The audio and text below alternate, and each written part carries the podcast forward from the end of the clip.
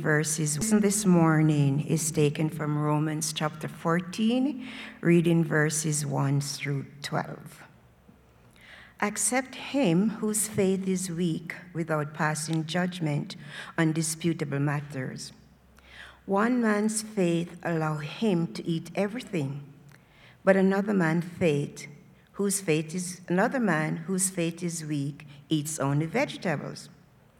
The man who eats everything must not look down on him who does not. And the man who does not eat everything must not condemn the man who does, for God has accepted him. Who are you to judge someone else's servant? To his own master he stands or falls, and he will stand, for the Lord is able to make him stand.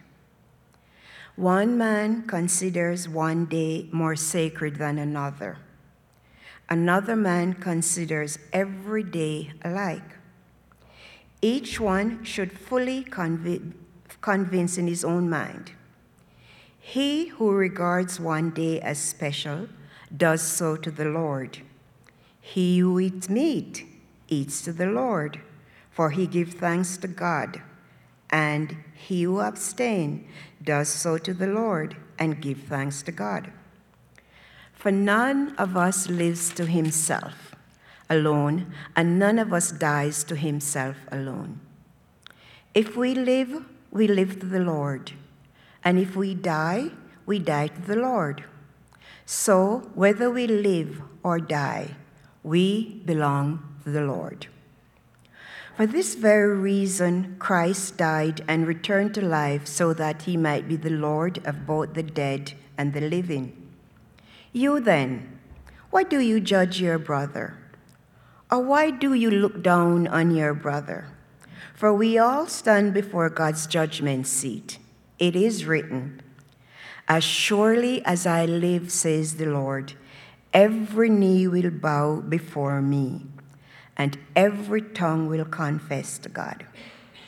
So then, each of us will give an account of himself to God. The word of the Lord.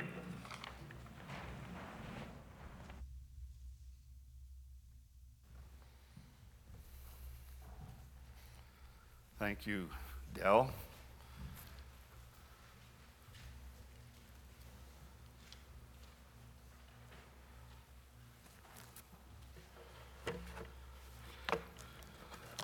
See that we have many on holidays, and that's a good thing. I see that some have returned, and that's a good thing.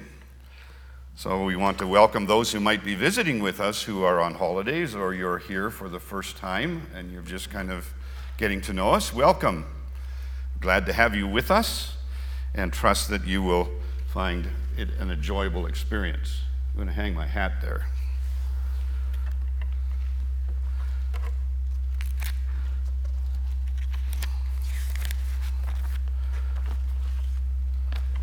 I want to share with you that this week has been, been a good week for me, a busy one, but an enjoyable week, as uh, I have been allowed, under God's mercy, to do a number of pastoral things that are probably the things I enjoy doing most, and that's visiting and being with people.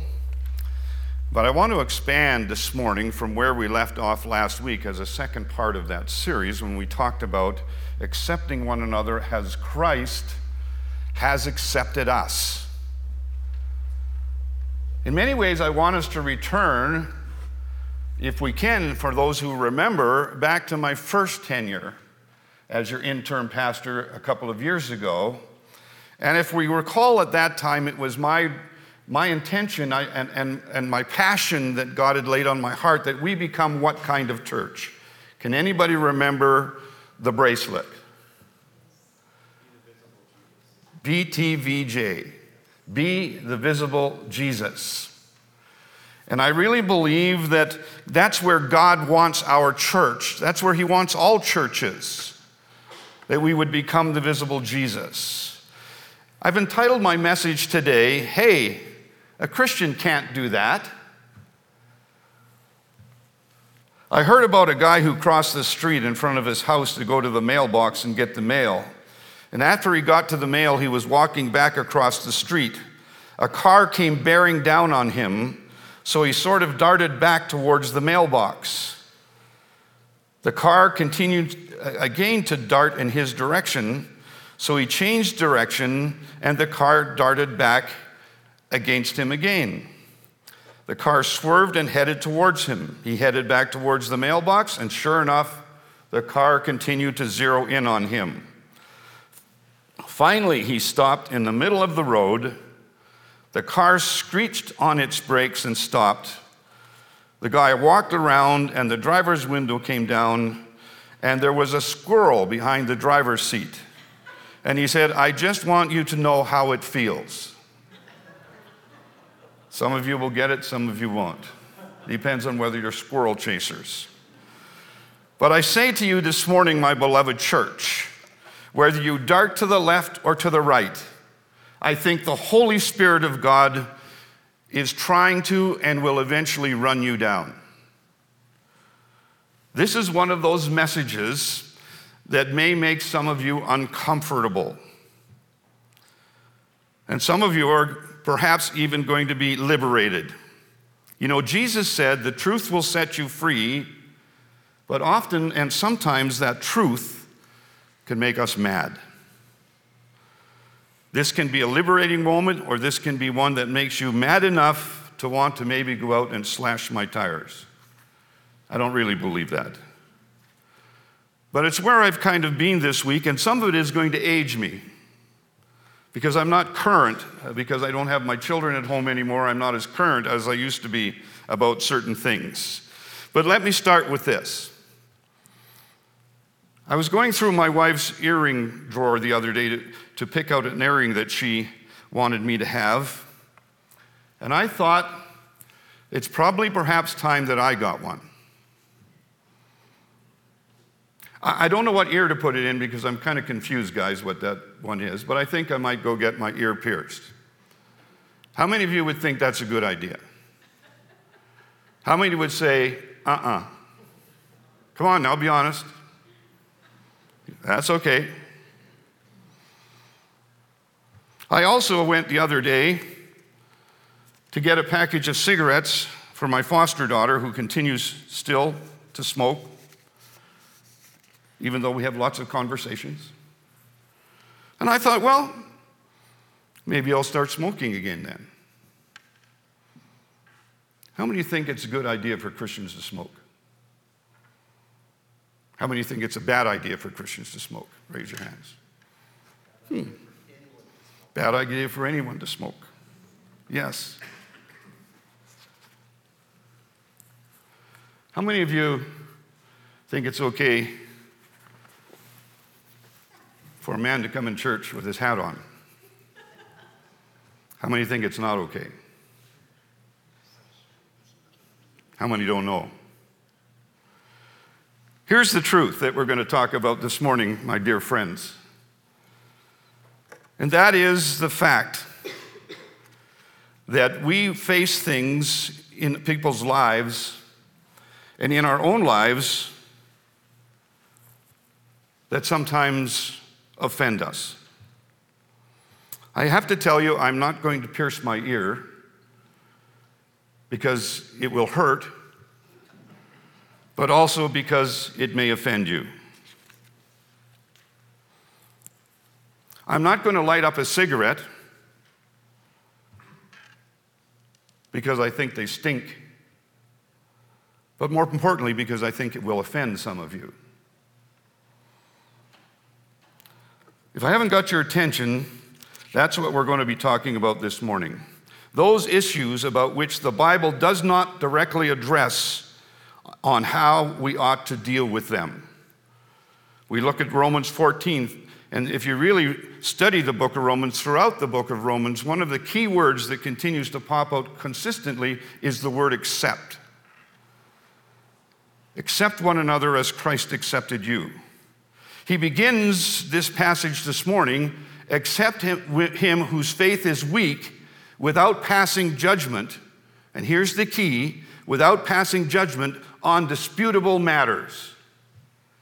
Without passing judgment on disputable matters. We just saw, we just talked about a few as we introduced it smoking and earrings and hats. Paul identifies two disputes here, or a dispute here, when he says one man's faith allows him to eat everything, but another man's faith, whose faith is weak, only eats vegetables. Paul says that the man who eats everything should not look down on the one who does not. He goes on to say, Who are, are you to judge someone else's servant? To his own master he stands or falls, and he will stand one day as a servant of Christ. Paul gives another example. One man considers, uh, one man considers to be one day to be sacred while others consider all days to be alike. He goes on to say each man should be fully convinced of his own mind. He who regards one day as special does, for the, does so for the Lord, and he who eats meat, he eats to the Lord, for he gives thanks to God. But on the other hand, he who abstains from meat or make every day special also does unto the Lord.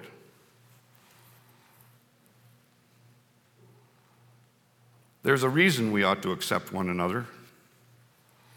For none of us lives to ourselves alone, and none of us dies to ourselves alone. If we live, we live to the Lord, and if we die, we die to the Lord. So whether we live or die, we belong to the Lord. For this very reason, Christ died and returned to life so that he might be the Lord both of the dead and the living. Paul says, You then, why do you judge your brother? Why do you look down on your brothers? For we will stand before the judgment seat, each and every one of us. Three things I thought about this week as I reread that passage and, and, and just asked God to show me some things. First of all, he said, first of all, I recognize that there are three kinds of conducts in our, in our message today three kinds of conducts. There's, first of all, some conduct of right and wrong. Paul gives us an example of, of, in our passage the meat and the day issue. However, in modern times, we face many disputable issues, or as I call them, taboos, to do the right or the wrong.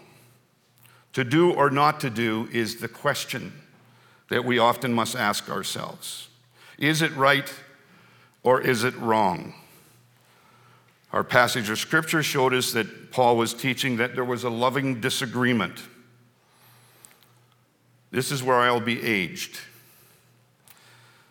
Let me give you a list of things I have heard throughout my years as pastor that become disputable issues. Smoking. If you truly are a Christian, you shouldn't smoke. Dancing. Christians just don't dance. Someone said, Can Baptists dance? Well, my observation is some can and some can't. Card playing. Whoa, Christians don't play cards. Chewing tobacco, dipping snuff. That's a sin. Drinking a glass of wine or having a cold one on the back deck. That's a sin. Mixing ba- mixed bathing years ago, both boys and girls in the same swimming pool. That's a sin. Reading anything but the King James Version of the Bible is a sin. Shopping on Sunday, working on Sunday is a sin. Listening to secular music is a sin. Reading secular magazines is sinful. For women to wear makeup for women to wear pants is wrong. For youth to play video games. For youth not to date before they're 21. Those are just a small example of the lists of things that are in our lives. And if you're prob- you've probably got a list that's different mine, than mine, and perhaps much longer. I heard about a preacher who one time preached the whole sermon on the sin of smoking cigarettes. There was a little lady on the third row, and every time he said something about smoking, what being a sin, she said, Amen, brother, Amen. When the service was over, she stood up, opened her purse, took out her tin of snuff, and put a little pinch of snuff between her cheek and gum. Now, just in case you're interested, snuff is simply ground tobacco. She goes to the back door where the preacher is and says, Preacher, that was a great sermon because I think it's a sin to smoke.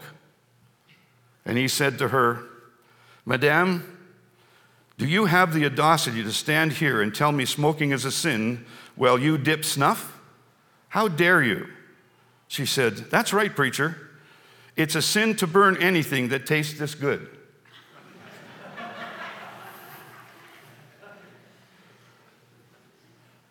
You might say this morning, Pastor Gary, are you saying that smoking and dipping snuff is okay? No, I'm not saying that. I'm just saying that's one of the things that the Bible doesn't address.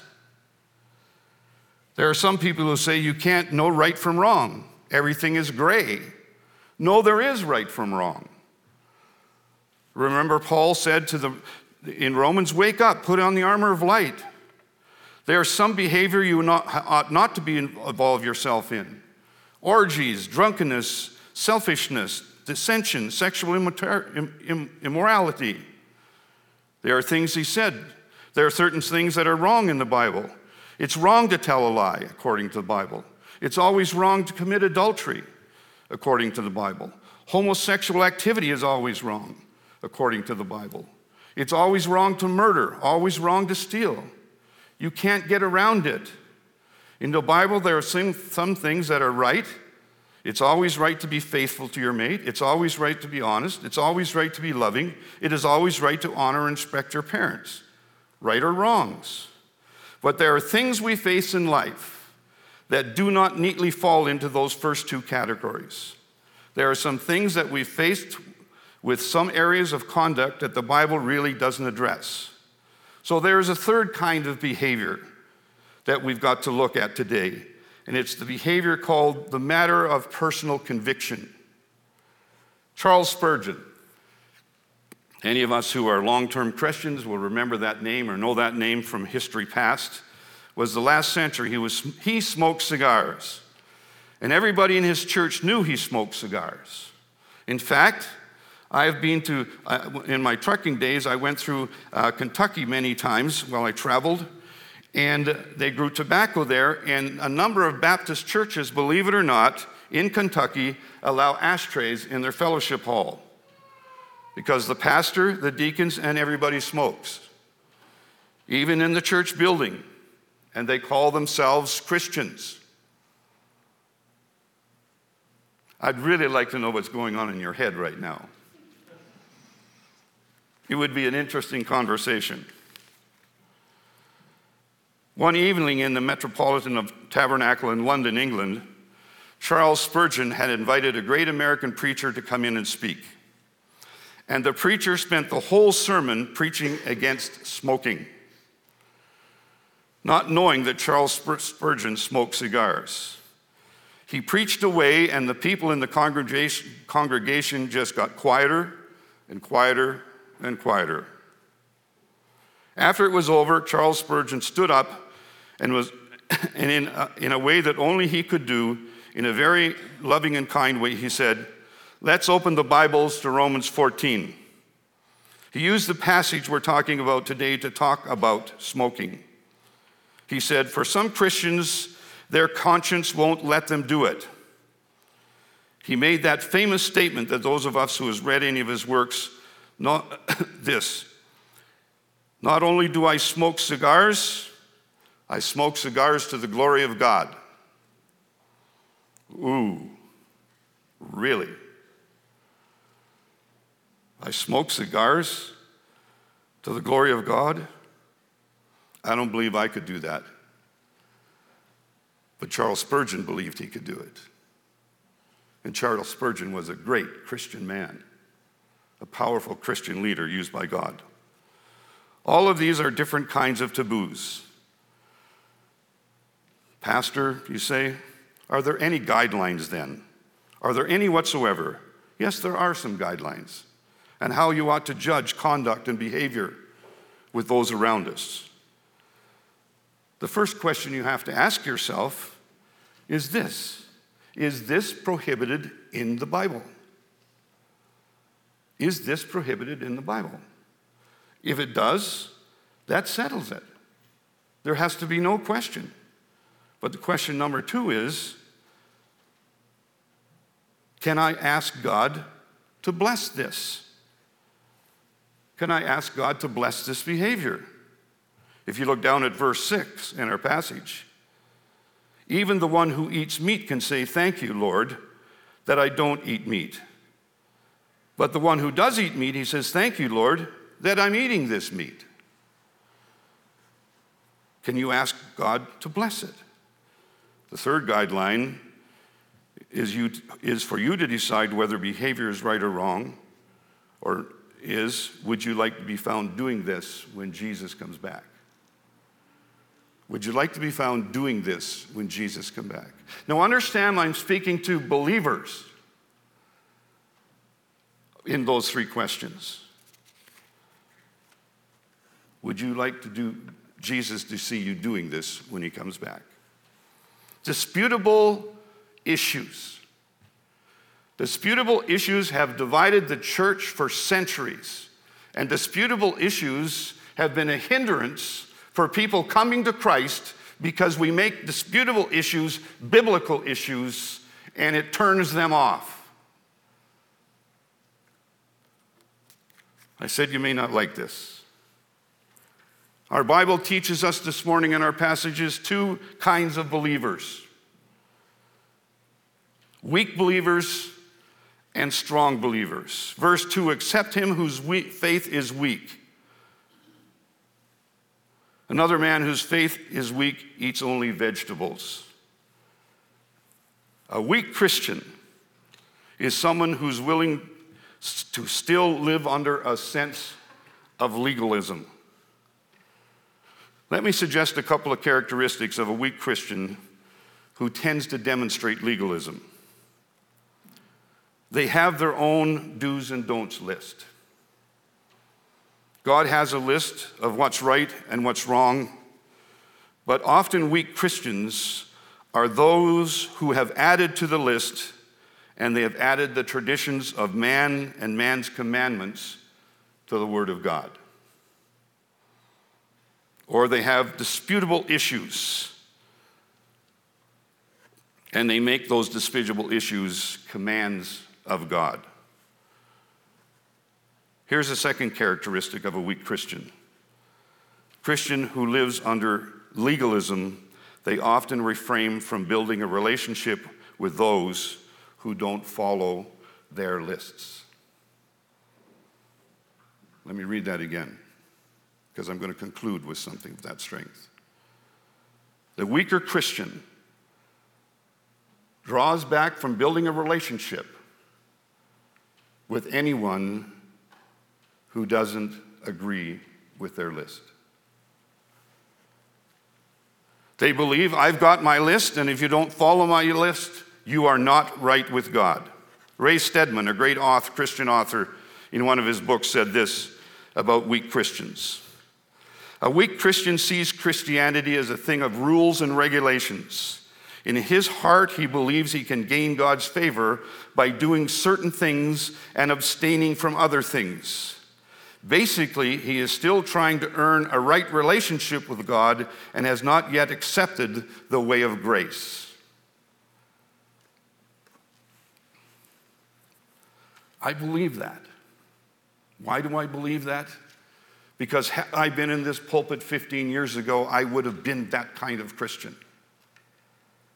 I had my list of do's and don'ts. I had my list of disputable things that I often, when I would have conversations with unbelievers, try to convince them that my list was right. And as I look back now, I recognize I had a hard time justifying it in the scriptures. I couldn't go to my concordance and look under C and find cigarettes. It's a disputable issue. And I thank God that He has changed my, my approach. It doesn't mean I believe in smoking, folks. It doesn't mean I believe in earrings. But it's a disputable issue that I'm not going to waste a lot of energy on that will turn people who are lost in darkness away from hearing the truth of Christ. And the truth is, Christ is we accept one another as He accepted us. And we need to accept those disputable issues and not make an issue of them because it will turn them off from hearing the gospel of Christ. It doesn't mean we agree with them, it means we do not make an issue of them.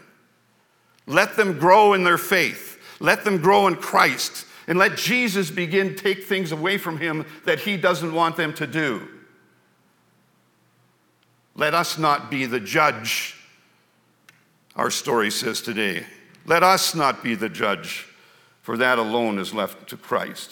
There's another kind of Christian, one who is weak, but there's also the Bible calls one who is strong.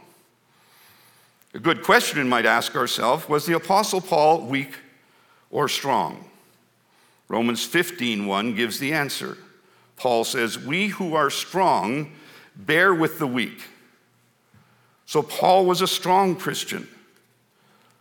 Paul was a strong Christian. He said, It's okay to eat meat.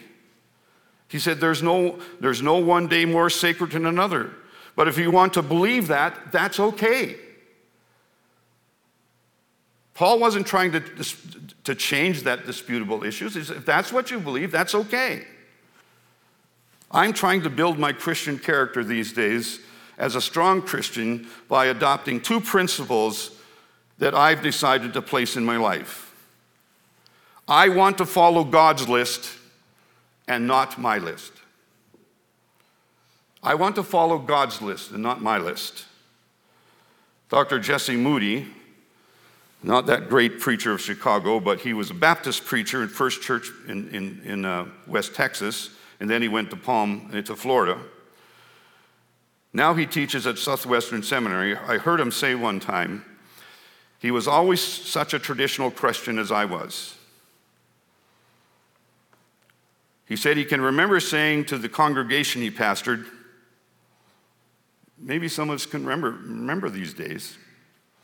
Nobody will clap their hands in this church. Never, never, never. We will not allow a set of drums in this church Ever, ever, ever. And then one of his congregation came to him and said, Pastor, would you read Psalms 47 for me, please?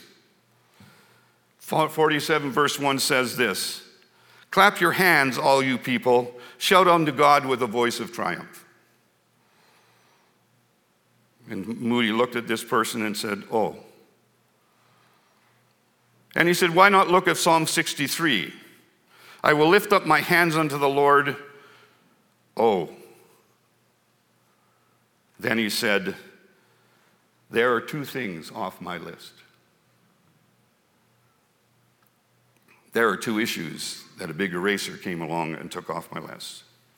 You see, we all have these lists. Can't have drums in a church. Don't let the platform look too commercial or entertaining.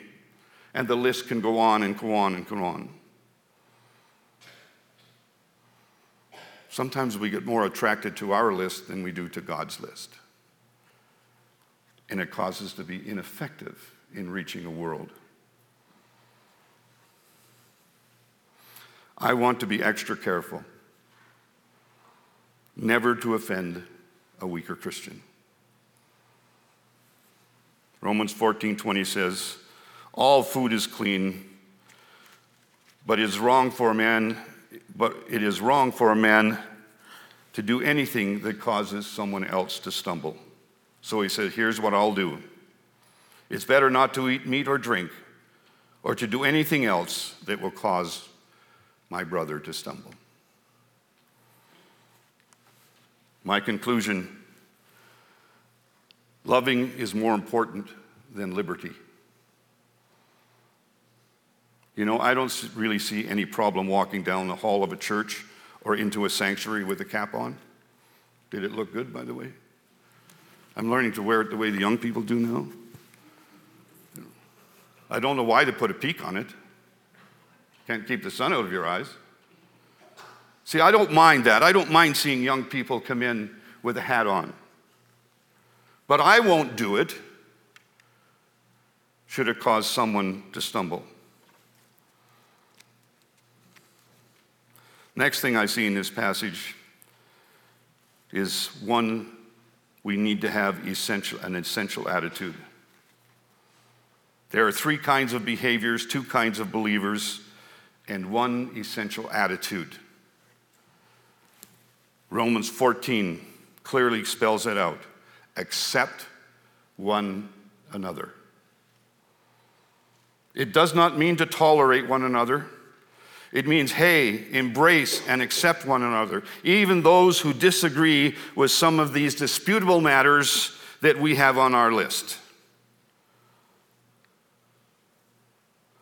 Philip Melanchthon was a great leader in the Protestant Reformation. He was famous for this observation In essentials, there must be unity. In the non essentials, there must be liberty. In all things, there must be charity and grace.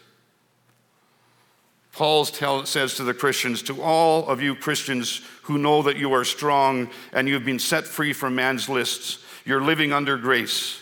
You've been set free by the truth. Don't flaunt your liberty, don't force it on somebody else.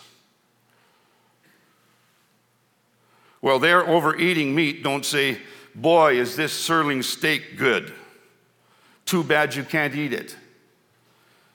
If you do that, then you are not a strong Christian, you are a weak Christian. All, we need to always be careful not to offend others. He's saying to strong, two strong Christians, settle down. And he's saying to weak Christians, is grow up. Quit imposing your list on somebody else. If it's okay, it's, it's okay if you've got that list, but don't impose it. Make sure it doesn't compromise in the Bible, though. Don't make someone else follow your list. Several years ago, a pastor went with a bunch of guys skiing at a men's retreat, and, and he and his friends skied to the bottom of the hill and went into the snack bar. Now, you can, you can age me there because snack bar, they don't call snack bars anymore, but that was what we called them. They took off their skis and sat down at an outer table. And not too far from there was a man sitting there they didn't know. He had on a promise keeper's hat. Can any of us remember what Promise Keepers was? Promise Keepers was a men's movement in the 80s and 90s, a Christian men's movement that encouraged men to be good husbands, good fathers, good employers, good employees. And it was a wonderful movement. And this pastor had said, boom. The first thing he thought was, wow, a promise keeper. This is a believer. I'm going to go over and sit with him and chat with him. And he sat down. And then when he sat down, he noticed that the man had a beer with his lunch. He wrote in his article there was a time in his life he would have looked at his promise keeper and the, uh, and the hat he was wearing and the beer and he would have said, Buddy, one of them has to go. Either Jesus has to go or the beer has to go. Either take the, off that hat or throw away the beer. You know you can't have both. That man knew Jesus Christ and he loved Jesus Christ. And as the pastor talked with him, he heard him tell him about how Jesus had changed his family, had changed his life, and how important church came to, was for him. When the pastor said, I am a pastor, he didn't go, oops, and pour his beer out. This pastor concluded, you know, you know, he was doing what he was doing with a clean conscience. He said, that was a changing moment for me the Lord tore my, my list and began to tear things up. And he said, I'm not saying beer, drinking beer, beer drinking is what we should be doing. But he says, I'm not going to condemn somebody, a believer, for doing it. What are the essentials then, you ask? I ask myself then, what is it? Where is the line for me as a pastor? Where's the line as an evangelist? And here are the five things.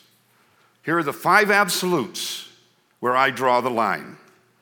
One, the verbal inspiration. The Word of God is inspired and true. And I will never move away from that truth. The second is the deity, of Jesus Christ. I want to say I can't have fellowship with somebody who says, no, Jesus wasn't God, he was just a man. I may be willing to talk to them, but I can never have fellowship with them. Thirdly, the, subs- uh, the substitutionary atonement of Jesus, meaning that he died in my place. I can't accept somebody who says, no, Jesus' death was unplanned, he was a martyr, and that's all. Fourthly, the fundamental, the fourth fundamental is the resurrection of Jesus. He really did come out of the grave. I can't accept somebody or have fellowship with them when they know that really did not happen, that is not true. And the fifth one, the literal, literal return of Jesus. Those are the fine fundamental things that I build my faith on, that I build my relationships on. It, those are not, those five fundamental things are, are not something I do when I meet a stranger for the first time, but I will not have fellowship with anyone who does not have those fine fund- fundamentals. Let me conclude. Let me conclude. I know it's been a bit long and I apologize. No, I don't. Why this message? Why this message? I'll tell you why. The 21st century church has a problem. They have a front door and they have a back door. And people are flowing through from the front door to the back door. Let me use two words for you. The front door is opened when we have a spirit of welcome, when we welcome anybody to come into our midst. This church is known for that. This church, whenever I speak with people, they are known for that. But our church growth doesn't happen very much. All of us, I think, recognize there are people come to our church and maybe eight or 10 weeks they're not in our church anymore. Which means what? They've come in the front door and they've gone out the back door. A welcoming, a welcoming church has a large front door. A relationship church closes the back door. A relationship church closes the back door. Meaning that when they come in the front door and we see our list in their life, our disputable list in their life, which we have with good conscience, we see that in their life, so we welcome them. But we don't build a relationship with them because we see our disputable list in their lives. And if we're not going to build a relationship with them, they will wander out the back door.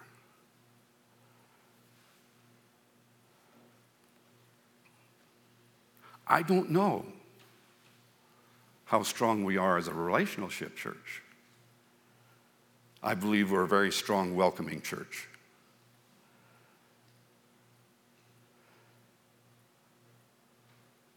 I told you some of you weren't going to like this. This is an uncomfortable message for me to bring because I have a long list. I have a long list. But God is telling me put that list aside and build relationships with people and let me be the judge. Father, I only ask one thing of you, gracious Lord that we will become a relationship church along with being a welcoming church. And Father, help us to understand which of those things in our life are disputable issues and which of those things in our life are essential issues, are based on the Word of God. And so, Father, take the message this morning, Holy Spirit, as you indwell us, and eradicate and erase some of the, the untruth that might be there. But also, Holy Spirit, as you live in us, bring forth the power and the freedom of erasing our disputable issue lists so that we can truly be a relational church. These things we ask in the gracious name of Jesus. Amen.